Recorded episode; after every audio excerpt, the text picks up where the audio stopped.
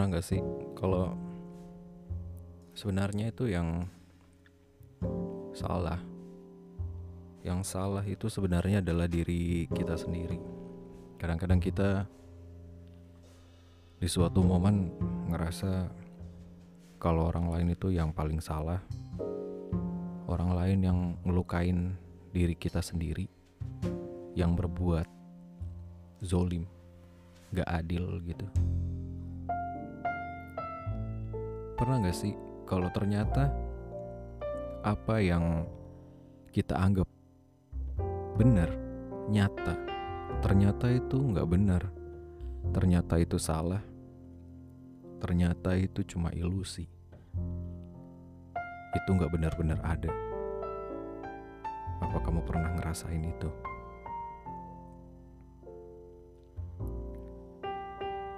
Um, seseorang kadang harus bisa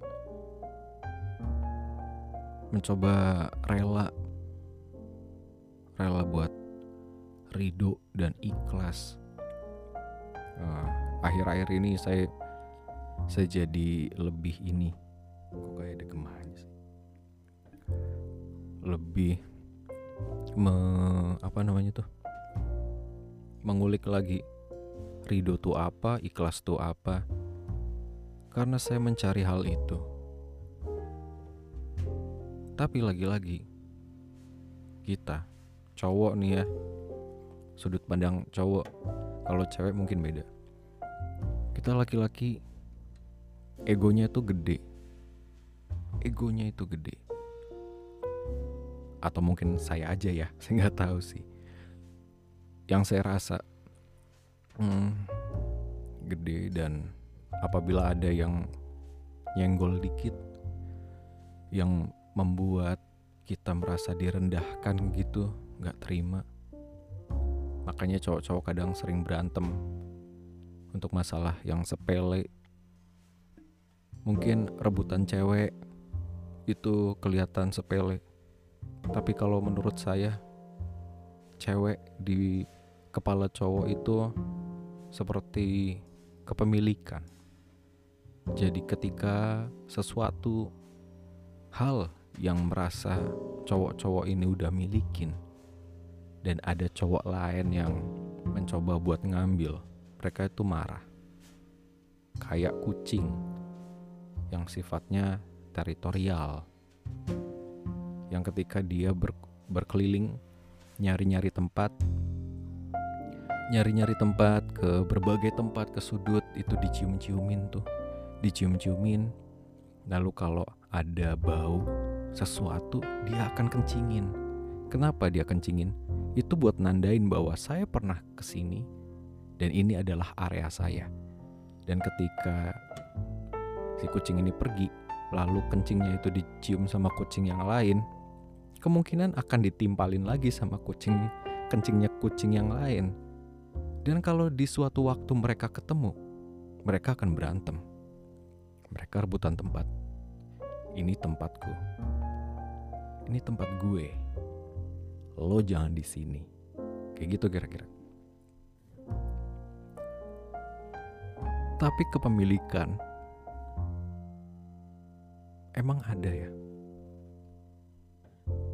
Apakah kepemilikan itu benar-benar ada lalu bisa dibuktikan dengan apa? Surat-surat nggak ada. Surat-surat nggak ada. Tidak ada yang resmi, tidak tidak diakui secara hukum. Dibuktikan dengan janji, komitmen, cinta, atau kita biasa nyebutnya apa? Kadang sesuatu nggak bisa nggak bisa dilogika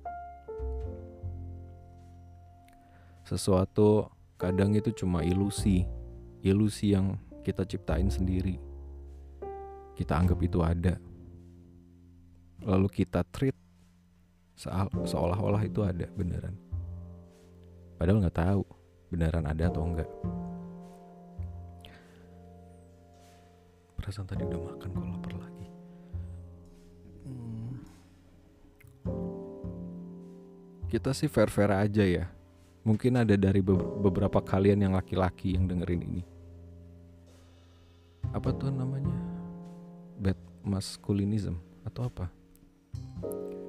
Mungkin beberapa orang akan bilang lemah nangis itu sebuah tindakan yang atau perilaku atau kegiatan yang aib banget buat cowok.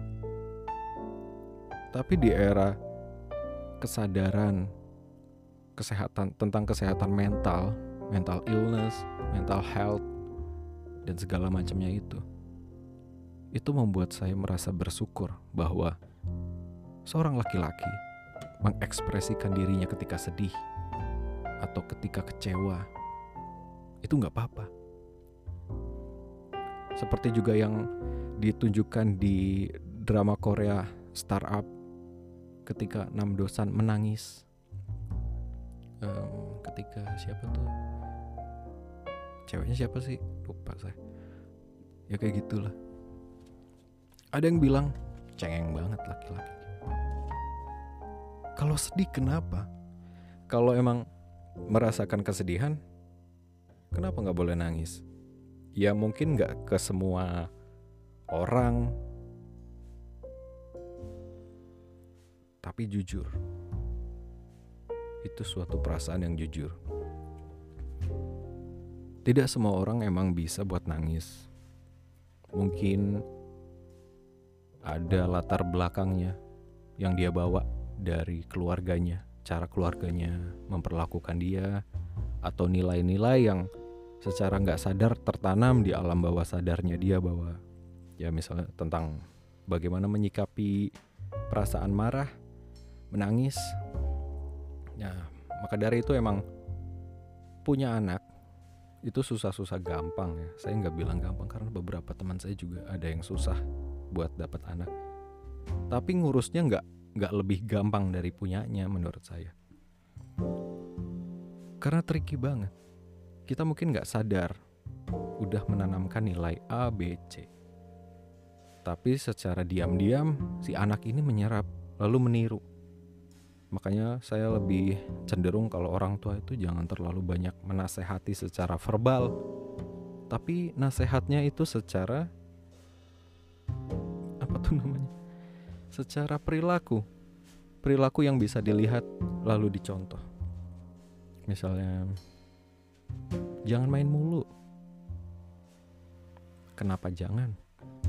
Anak-anak waktunya untuk eksplor. Anak-anak waktunya untuk nyari tahu untuk memuaskan rasa keingintahuannya dia. Atau apa tuh ya? Sholat. Sholat. Sholat sana gitu. Sholat sana. Akan lebih baik kalau sholat yuk. Sholat yuk bareng sama bapak atau sama ibu. Mungkin bisa seperti itu. Kenapa jadi sholat? Makin ke sini, setelah episode yang sok-sok sedih itu, walaupun emang masih sedih sih, jujur saya akui dan ketika ada momen di mana saya melakukan kesalahan lagi. Saya orang yang cenderung cupu dan saya akui memang sebenarnya ada genetik genetik dari leluhur gitu ya. Mungkin seorang pemarah seseorang yang pendendam dan banyak dengkinya gitu. Tapi seiringnya waktu seiringnya usia saya mencoba untuk mengurangi tidak tidak terlalu ekspresif soal itu. Saya lebih diam diam diam. Tapi ujung-ujungnya saya kalah dan akhirnya mengekspresikan lagi dan memang saya pengecut, saya cenderung lebih banyak mengekspresikan amarah itu di tulisan. Bukan cuma amarah, tapi emosi, segala emosi. Um, senang, sedih, marah itu lebih ke tulisan. Saya bahkan tidak pernah bentak-bentak orang di jalan. Saya bentak-bentak diri saya sendiri pas orangnya udah gak ada. Tapi mungkin di tulisan saya akan lebih kasar, savage seperti itu. Mungkin karena tidak tega melihat ekspresi kecewa dan atau pengecut mungkin ya kalau takut dibalas. Saya nggak tahu saya nggak pernah dan itu cenderung seperti itu itu sifat jelek dan saya harap nggak akan keluar seperti itu seperti itu lagi sih tapi saya pengen deh seperti orang-orang lain gitu cowok-cowok lain kalau di motor di kendaraan atau di mana gitu ada yang buat dirinya kesal dia tinggal teriak aja eh bangke lo gitu. Atau apa gitu. Saya nggak bisa. Saya udah mau nyoba gitu. Misalnya kalau ada bapak-bapak atau anak-anak yang kok ini mepet-mepet terus nih? Bentar lagi mau nabrak nih. Mau ban mau ngebentak takutnya gimana gitu nanti dosa mana mana nggak ketemu lagi kan. Ya jadi gitu. Nggak tega. Tapi marah-marah di Twitter. Atau di blog. Atau di sini. Saya nggak ngerti. Saya nggak ngerti sih. Saya nggak ngerti kenapa ada orang yang setega itu. Atau ada orang yang sesensitif dan selemah ini akan seperti mempermalukan diri sendiri mungkin ya kalau menceritakan kesedihan atau aib diri sendiri. Tapi podcast ini, siniar ini nggak banyak yang dengerin. Jujur aja, nggak banyak. Tapi nih, eh, angkanya stabil di situ. Mungkin orang-orang itu itu doang. Teman sendiri mungkin saya nggak tahu. Tapi teman deket saya juga nggak nggak ngasih feedback seperti saya habis dengerin ini loh gitu. Kecuali kemarin ada yang ya ada orang spesial yang dengerin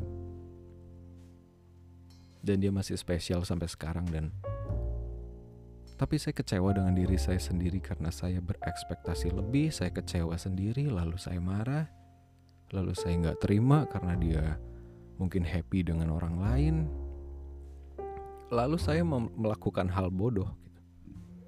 hanya untuk mencari perhatian biar dia mau jawab pesan saya. Saya selalu melakukan hal bodoh. Mungkin yang dia nggak tahu atau orang-orang yang pernah saya suka nggak tahu. Saya tuh brengsek gitu sebenarnya. Dalam artian kalau saya nggak punya perasaan apa-apa atau biasa aja gitu teman saya nggak bakal perhatian sama sekali sama tuh orang. Atau saya kadang jahil.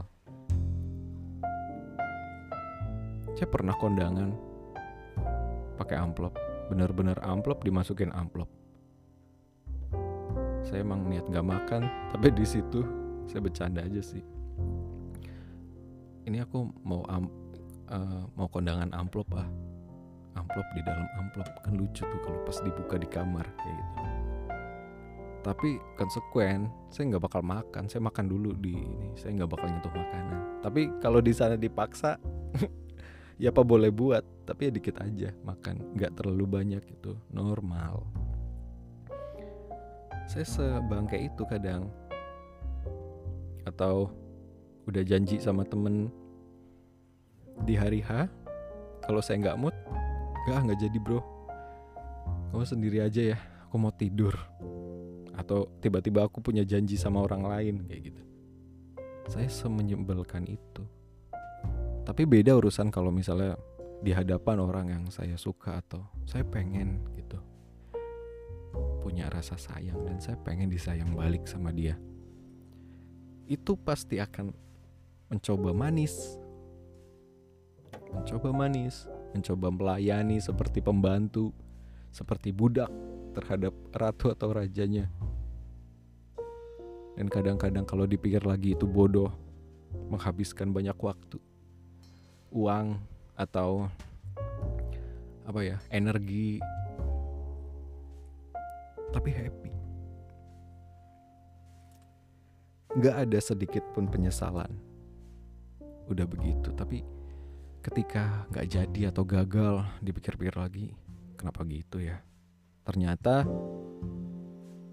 apa apa yang saya lakukan, apa yang saya buat, apa yang saya buat atau saya berhati-hati kayak gitu untuk memperlakukan dia itu salah.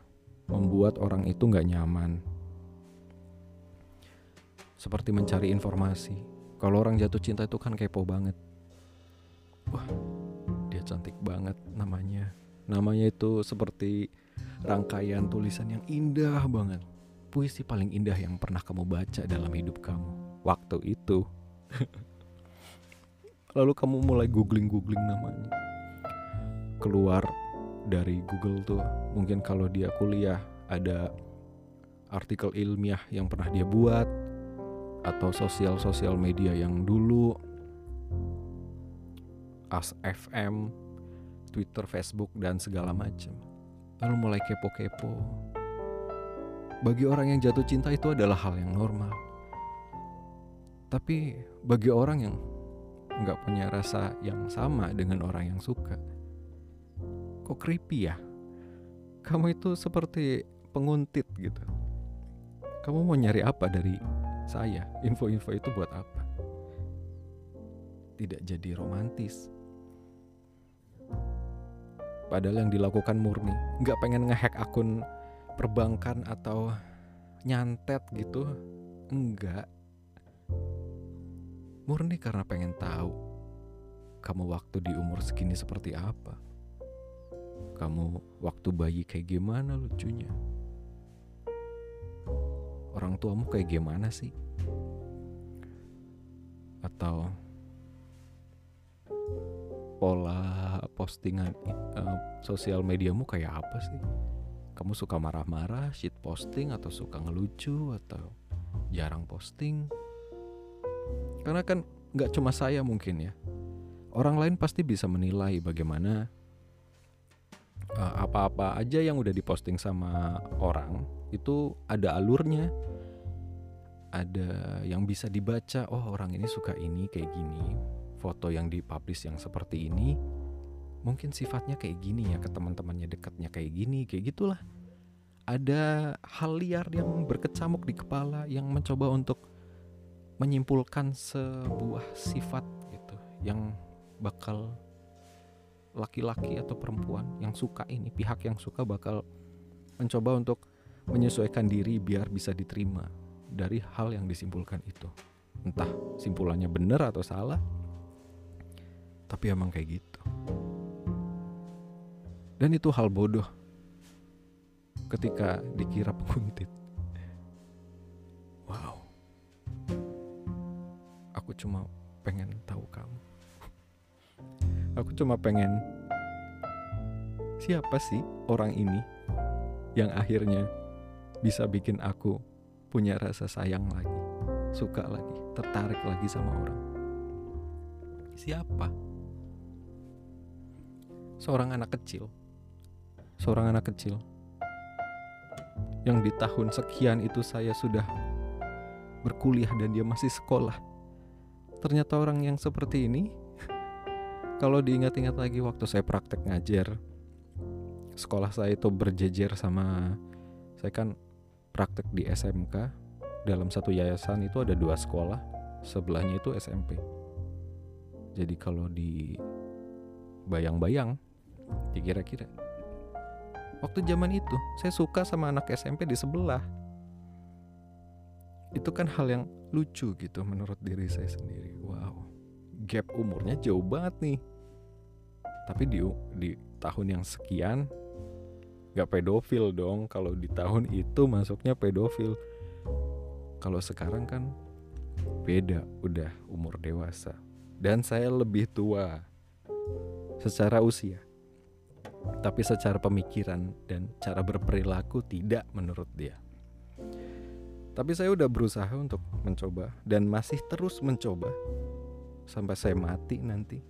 Karena hidup proses, hidup adalah proses, proses belajar, menyesuaikan diri, uh, mengambil peran.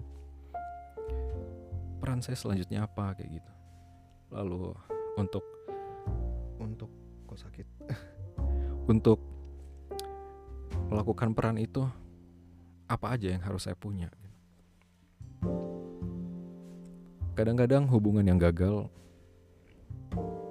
menyisakan rasa sakit, rasa perih, penyesalan, kenapa begini, kenapa begitu, kenapa kita nggak temenan aja sih dari awal, kenapa kamu membuka, kenapa kamu menyentuh, kenapa aku pun hanyut, kenapa kamu begitu cantik, kenapa tatapanmu itu begitu membuat aku nggak ingat bahwa aku punya masalah. Ya begitulah jatuh cinta. Padahal dengan hubungan yang tidak selalu dengan romantisme seperti itu, usianya cenderung akan lebih panjang seperti pertemanan, persahabatan. Karena tidak ada tuntutan yang harus diserahkan. Karena tidak ada pengorbanan yang harus selalu diterus-teruskan gitu. Mengalir aja. Uh, ketemu ya syukur nggak ya syukur.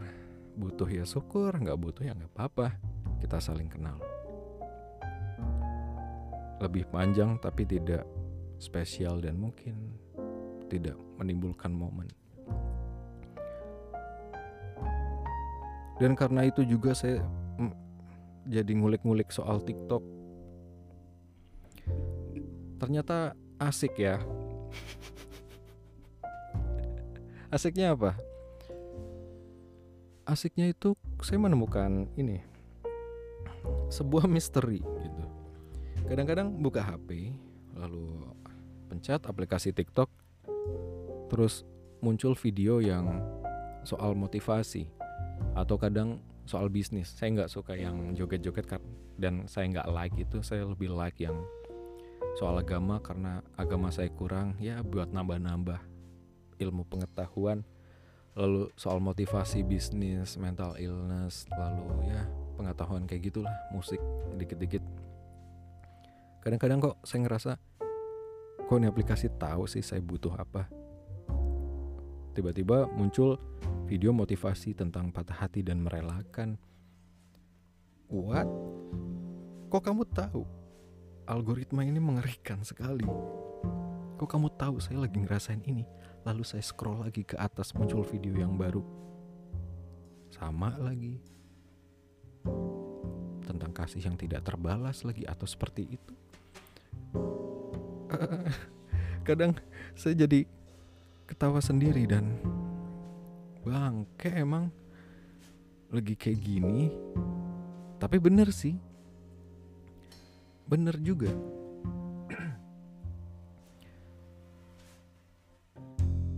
Untuk sesuatu yang motivasional itu cukup membantu sekali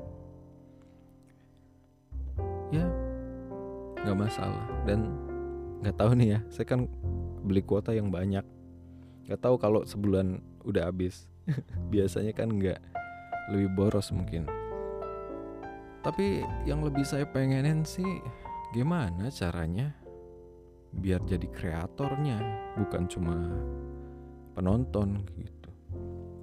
Kak, kayaknya ngeditnya agak-agak gimana gitu susah. Dan idenya ada-ada aja. Dan sedangkan otak saya terbatas dengan fokus yang macam-macam. Gue jadi ke konten nih. Ya gitu deh. Kalau orang suka itu pasti akan terlihat bodoh di depan orang yang disuka. Mungkin ada yang bisa cuek, tapi laki-laki seperti kami ini nggak bisa kayak gitu. Karena kami pengen berguna buat kamu. Dan laki-laki seperti kami ini selalu modal. Pantang bagi kami dibayarin sama cewek. Kecuali udah ada perjanjiannya, nanti gantian. Tapi kalau terus-terusan potong aja tuh timun atau buncisnya. Ya mau mau bilang ya kan nggak apa-apa gini gini gini. Sebagai laki-laki, laki-laki itu dikasih peran jadi pemimpin, jadi jadi khalifah, jadi imam. Imam itu di depan, ya mungkin ada kesetaraan gender, tapi untuk urusan ini porsi laki-laki segini porsi perempuan segini mungkin sama tapi perannya mungkin beda.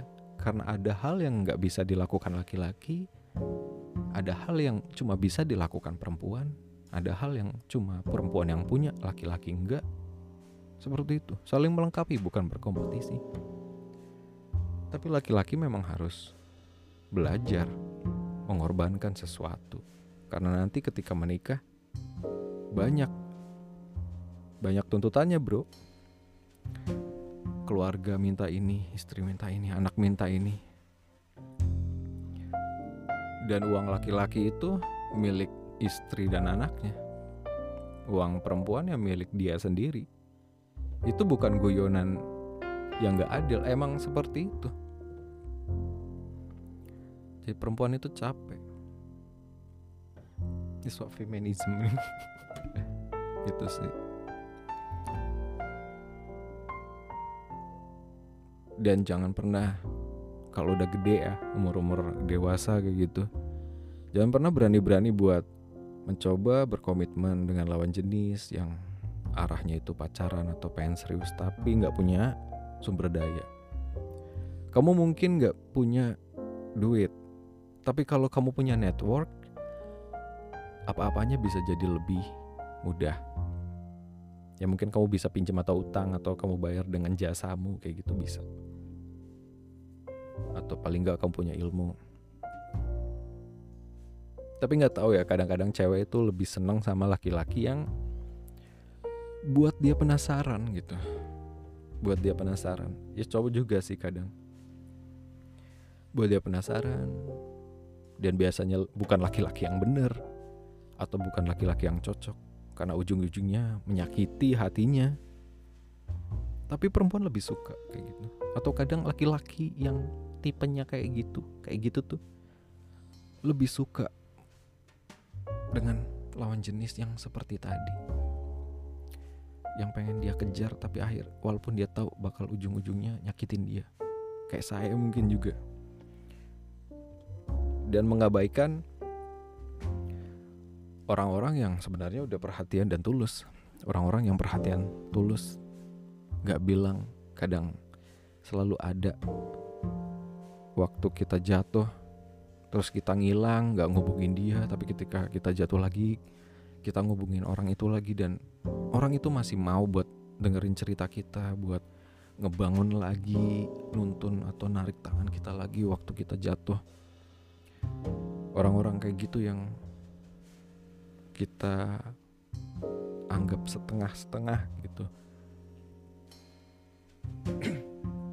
Uh, di hati, di memori tidak terlalu spesial tapi kalau diingat-ingat lagi mereka itu adalah bagian dari part, bagian dari part, bagian dari sejarah kehidupan yang gak kalah pentingnya. Makanya kemarin saya pernah lihat video bahwa untuk life hack ya, untuk biar diingat sama orang, itu nggak bisa dengan cara yang kita baik terus dan baik grafiknya flat gitu sesekali harus ada penekanan dan stres gitu katanya. Seperti tiba-tiba kamu berubah gitu baik tiba-tiba kamu jahatin dia lalu kamu hilang. Itu akan menimbulkan tanda tanya besar dan namamu itu bakal ada di pikirannya. Susah dilupain. Karena menyisahkan sebuah perasaan yang ganjel. Katanya gitu. Jadi kalau baik terus ya memorinya biasa-biasa aja tidak terlalu dalam. Dan ini sangat menyebalkan ketika kalau itu memang benar faktanya seperti itu. Kalau aku misalnya sayang sama orang apakah aku harus menyakiti orang itu dulu dengan sadar? Hanya untuk menancapkan sebuah memori agar dia nggak lupa sama saya gitu. Kan brengsek ya eh saya kadang juga menyesal. Menyesal karena hmm, saya udah pernah cerita belum ya? Kalau mungkin kamu familiar dengan lagu yang ditinggal pas sayang sayangi gitu. Jelek banget suaranya ditinggal pas lagi sayang sayangnya. Ditinggal pas ya namanya ditinggal itu kadang-kadang emang di situasi yang tidak siap. Apalagi bukan ditinggal pergi ke luar kota luar daerah tapi benar-benar ditinggal dan orangnya hilang. Pure hilang. Tinggal raga yang tertanam di tanah kayak gitu.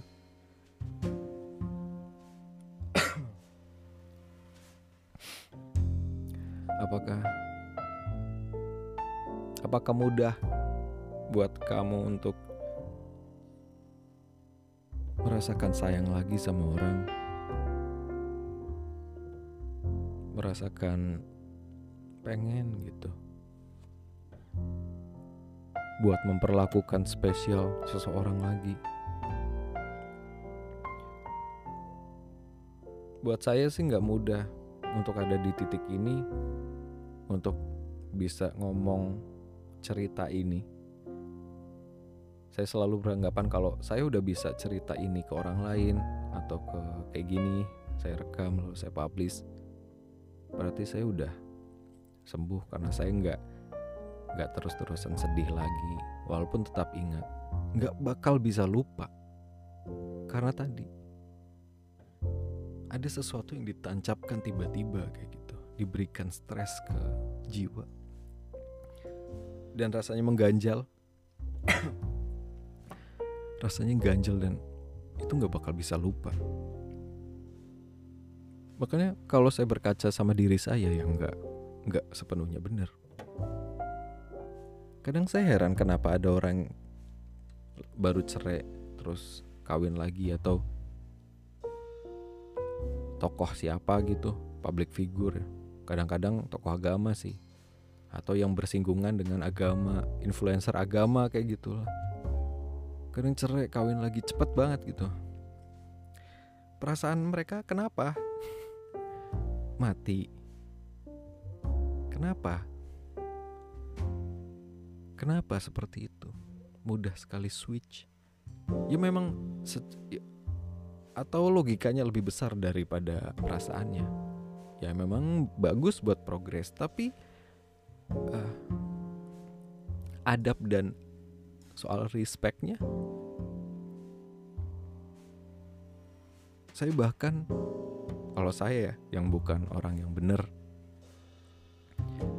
saya bahkan secuil janji gitu sama beliau aku nggak bakal ninggalin kamu. Itu masih saya mau pegang sampai sekarang. Tapi nggak bisa dan itu nggak logis dan harus dilepas. Karena mungkin saya mengandaikan bahwa dia mungkin nggak pengen. Dia mungkin bilang ke saya, nggak apa-apa buat pergi. Nggak apa-apa buat cari, buat menemukan yang lain. Nggak apa-apa saya gila sampai mengandaikan dia bicara seperti itu. Lalu saya tulis kadang-kadang. Kadang-kadang saya cuma pengen cari pembenaran biar saya nggak patah semangat pas lagi down gitu. Kadang-kadang saya seperti itu. Ya emang menjadi dewasa, tua, itu harus siap ketika kamu dibacok-bacok, kamu dihadang sama musuh, ditusuk, dibacok, kamu harus tetap bisa diri dan jalan. Ketika kamu dihantam sesuatu yang keras di ulu hatimu sampai kamu muntah-muntah, kamu harus tetap senyum, berdiri, merangkul semua orang. Dan ketika kamu mungkin lapar, lemas, tapi kamu harus tetap mengenyangkan perut orang lain yang kamu sayang. Menjadi dewasa dituntut sempurna. menekan keinginan pribadi, menyerahkan diri pada apa pun yang kita sayang, yang pengen kita lihat mereka tetap hidup dan bahagia. Dan itu harus dijalani konsekuensi hidup. Tapi kadang melelahkan. Dan ketika seorang lelaki sudah menyerah, terlihat kuat, menelanjangi dirinya sendiri. Yang kelihatan gak oke okay, gak oke okay, uh, ternyata gitu aslinya. Ternyata nggak sekuat itu ternyata. Itu tandanya dia emang udah sayang sama kamu.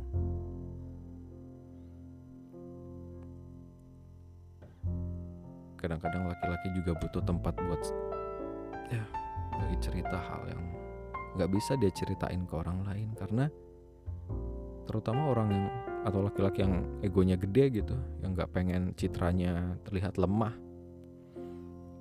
itu terlalu memalukan. Ya. Dan ini hal yang memalukan. Dan menjengkelkan tapi merupakan pelajaran yang yang cukup berharga dan kenangan yang cukup manis. Terima kasih dan mohon maaf. Ya, terima kasih. Semoga kita bisa ketemu lagi dengan perasaan yang berbeda. Dengan sebuah perasaan yang umurnya akan lebih panjang, yaitu sebuah pertemanan. Semoga kita bisa berteman.